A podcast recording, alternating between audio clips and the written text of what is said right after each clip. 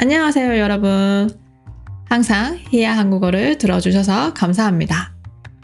히야 한국어는 모든 에피소드의 스크립트를 제공하고 있습니다. 그리고 매주 일요일에는 줌 미팅도 하고 있습니다.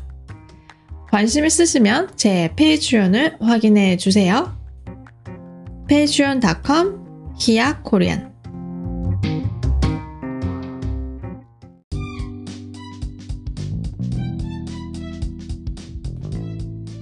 안녕하세요. 히야 한국어 히야입니다.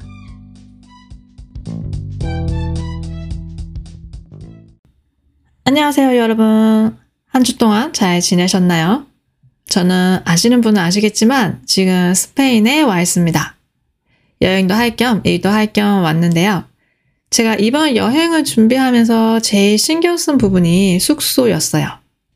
저는 단순히 관광만 할 게 아니고 일도 할 계획이라서 개인 공간이 필요했고 또 우리 집처럼 편안한 그런 숙소를 구하고 싶었거든요. 근데 여러분도 아시다시피 마음에 드는 집을 구하는 게 말처럼 쉽지 않잖아요? 만약 한국에서 집을 구하는 거면 직접 돌아다니면서 발품을 팔아 구하겠지만 한국에서 스페인에 있는 집을 구하려다 보니 제가 할 수 있는 건 클릭, 클릭, 클릭. 다행히도 열심히 클릭한 결과 마음에 쏙 드는 집을 찾아서 지금 아주 만족하면서 지내고 있습니다. 지금 제가 지내고 있는 집은 에어비앤비에서 찾은 집인데요. 홈페이지에서 이 집을 보자마자 이 집이다 싶어서 바로 예약했습니다. 방도 깨끗해 보였고 위치도 괜찮고 리뷰도 좋았어요. 실제 와보니까 더 만족스럽습니다. 우선 사진보다 방이 더 넓어서 좋고 이 방에 있는 가구들, 옷장이나 책상, 책꽂이, 의자 이런 가구들이 좀 오래된 것 같은데 촌스럽지 않고 오히려 빈티지 느낌으로 멋스러워 보여요. 그리고 무엇보다 좋은 건 햇볕이 잘 들어오는 것. 창문을 활짝 열어놓고 환기시킬 수 있어서 아주 좋습니다. 마음에 쏙 드는 집이지만 한국 집이랑 달라서 좀 적응해야 할 점도 있어요. 한국이랑 가장 큰 차이는 아무래도 신발이겠죠? 집에 들어올 때 신발을 벗지 않는다는 거. 그리고 열쇠.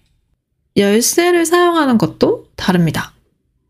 요즘 한국 집들은 대부분 디지털 도어락을 사용해서, 음, 사실 저는 생각해보면 한국에서 집 열쇠를 들고 다니는 게 언제였나 싶을 정도로 열쇠를 사용한 지 오래됐거든요. 근데 여기에서는 열쇠를 꼭 챙겨야 해요. 어제도 장보러 나가려다가 문 앞에서 열쇠! 열쇠가 생각나서 챙겼거든요. 만약에 열쇠 안 가져가면 주인 아주머니가 오기를 하루 종일 기다려야 할지도 몰라요. 그리고 또 하나 다른 게 있는데 이건 제가 정말 볼 때마다 신기한데 그건 바로 엘리베이터입니다. 제가 지금 스페인에서 사는 집은 엘리베이터를 타려면 제가 직접 문을 열고 타야 돼요. 집에 들어갈 때 문을 열고 들어가는 것처럼 엘리베이터에서 내릴 때도 마찬가지로 문을 열고 나와요. 이건 처음 봤을 때도 그렇고 지금도 그렇고 볼 때마다 아, 지금 외국에 있다는 걸 느끼게 해줍니다.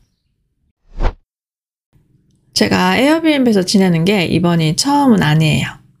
저는 이 에어비앤비가 다른 숙소들과 달리 현지 사람들을 직접 만나고 그 사람들이 어떻게 사는지를 볼 수 있어서 자주 이용하는 편인데요. 지금까지 머물렀던 에어비앤비를 되돌아보면 좀 독특한 기억들이 있어요. 제일 처음에 갔던 에어비앤비는 그 홈페이지에 학생들 두 명이 사는 아파트라고 소개되어 있었어요. 음, 아, 그렇구나 하고 예약해서 갔어요.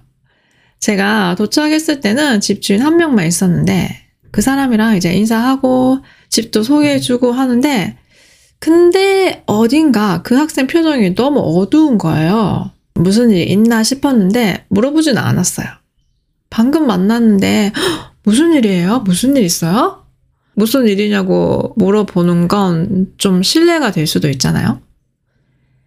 그리고 조금 있다가 다른 집 주인이 또 집에 돌아왔어요. 다 같이 인사하고 얘기를 좀 했는데 얘기를 하다 보니까 그 주인 학생이 왜 그렇게 표정이 안 좋았는지 알게 되었어요. 그 두 사람이 커플이었는데 그 두 사람에게 무슨 일이 있었던 걸까요? 싸웠을까요? 여러분은 어떻게 생각하세요? 왜 표정이 어두웠을까요? 알고 보니까 거기가 독일이었어요. 독일이었는데 남자친구는 독일 사람, 여자친구는 홍콩 사람. 근데 남자친구는 계속 독일에 살기 원했고 여자친구는 홍콩에 돌아가기 원했던 거예요. 결국 두 사람은 서로 원하는 게 다르니까 우리의 인연은 여기까지인가 보다 하고 헤어지기로 결심했대요. 그리고 그날이 그 두 사람이 함께 보내는 마지막 날이었어요. 저는 의도치 않게 그 두 사람의 마지막을 함께 하게 된 거죠. 지금도 그 두 사람의 얼굴이 생생히 기억나는데, 지금 그 두 사람은 각자 어디선가 잘 지내고 있겠죠? 이게 저의 첫 에어비앤비 경험이었고요.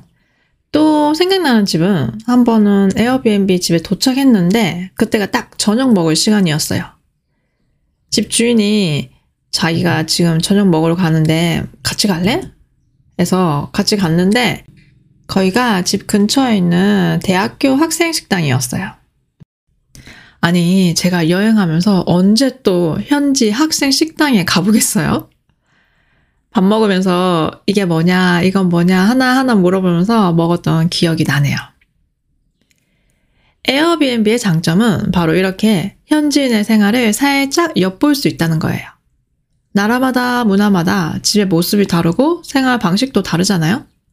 그런 차이를 직접 보고 경험해 볼 수 있어서 좋고, 또 현지인이랑 소통할 수 있는 기회도 되고, 가격도 가성비 좋은 것도 꽤 많고요.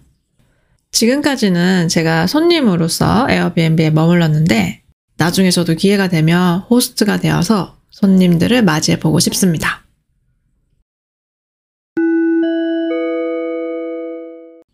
오늘의 표현입니다. 1번 겸 겸은 두 가지 목적을 얘기할 때 씁니다. 동사와 함께 겸을 사용할 때는 동사 겸 동사 이런 패턴으로 사용할 수 있어요. 저는 지금 스페인에 와 있는데 스페인에 온 목적은 두 가지예요. 여행도 하고 일도 하려고. 이 두 가지 목적을 겸을 사용해서 표현하면 이렇게 말할 수 있습니다. 여행도 할 겸 일도 할 겸 스페인에 왔어요. 저는 주말에는 등산하는 걸 좋아하는데요. 산에 가면 운동도 되고 기분 전환도 할 수 있어요. 두 가지 목적이죠. 이 문장을 겸을 사용해서 바꾸면 운동도 할 겸 기분 전환도 할 겸 산에 가요. 우리가 언어 교환 모임에 가면 외국어도 배울 수 있고 친구도 사귈 수 있어요. 다시 말해서 외국어도 배울 겸 친구도 사귈 겸 언어 교환 모임에 가요. 2번 발품을 팔다. 발품을 팔다는 어떤 물건을 사고 싶을 때 여러 가게를 직접 다니면서 가격도 비교해보고 품질이 괜찮은지 직접 확인해보 고 산다는 의미예요.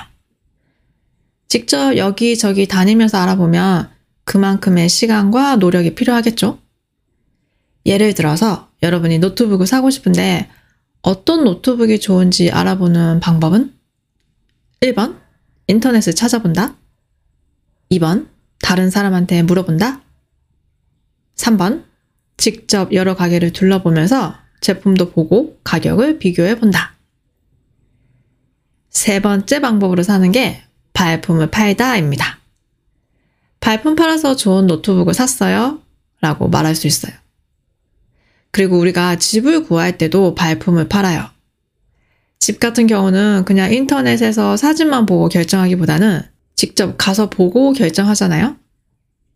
좋은 집을 구하려면 발품을 좀 팔아야 해요. 저는 지금 에어비앤비에 살고 있어서 발품을 팔진 않았지만 한국에서는 집을 구할 때 시간이 더 걸리더라도 발품을 팔아서 여러 집들을 직접 보고 좋은 집을 구하려고 해요. 3번, 신뢰가 되다. 신뢰가 되다는 예의가 없다는 의미입니다. 신뢰가 되는 행동을 하면 상대방이 기분 나쁠 수 있어요. 예를 들어서 이런 질문들은 신뢰가 되는 질문이에요. 결혼했어요? 아이는 있어요? 연봉이 얼마예요? 너무 개인적인 신뢰가 되는 질문들이죠. 나라마다, 문화마다 신뢰가 되는 행동들이 있는데요. 음, 나이를 물어보는 것?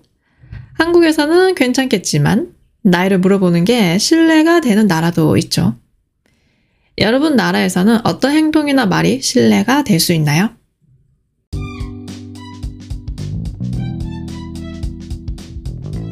오늘은 에어비앤비에 대해 얘기해 봤는데요. 오늘 에피소드가 좋았다면 좋아요, 구독, 팔로우 꼭 해주시고요. 스크립트가 필요하시면 아래 링크도 확인해 보세요. 오늘도 들어주셔서 감사합니다. 다음에 또 봐요. 안녕!